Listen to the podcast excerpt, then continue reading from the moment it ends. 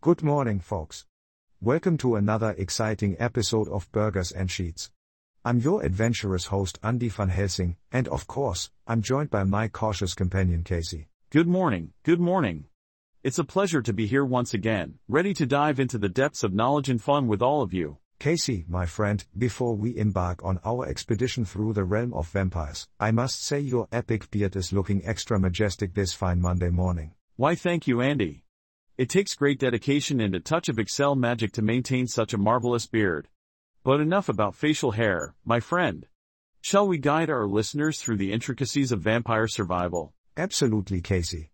Now, everyone knows vampires have captivated our imaginations for centuries, but what many don't know is that vampires are not as invincible as they appear. Indeed, my dear Andy. While they have their supernatural abilities, us mere mortals have developed techniques and strategies to keep these bloodsuckers at bay. You're absolutely right, Casey. The first key to surviving a vampire attack is prevention. Proper garlic consumption is a tried and true method, guaranteed to repel even the most persistent of vampires. Ah, garlic. The age-old nemesis of the vampire. And did you know, Andy, that garlic has also been used for its medicinal properties for centuries? It's not just for warding off the undead.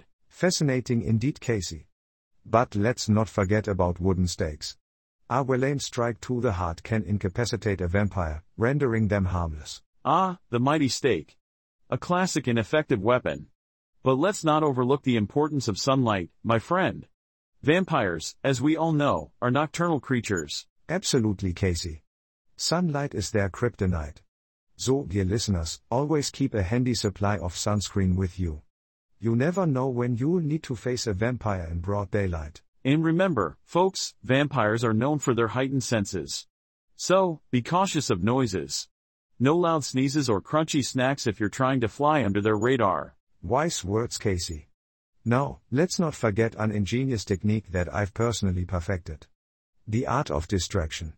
Vampires can be easily lured away with a well-timed dance of or a round of knuckle push-ups. Ah Andy, your MacGyver-like expertise never ceases to amaze me. Dance-offs and knuckle push-ups are indeed unexpected weapons in our arsenal. Indeed, Casey. And that, my dear friend, brings us to the end of our discussion on vampire defense strategies. But before we close, let's not forget our Monday trivia. Absolutely, Andy. Did you know that in ancient folklore, vampires were believed to have a compulsive need to count things? This is why scattering rice or seeds could delay their progress, as they'd be compelled to count each grain before moving forward. Incredible, Casey. Who knew grain counting could be a vampire's undoing? Thank you for that fascinating trivia nugget. You're most welcome. And a big thank you to all our listeners for joining us once again. Remember to share and subscribe to Burgers and Sheets on your favorite podcast platform. Yes, indeed. Tune in every morning for more riveting episodes filled with knowledge, fun, and unexpected solutions to life's mysteries. Until next time, stay safe, stay curious, and stay burgerlicious.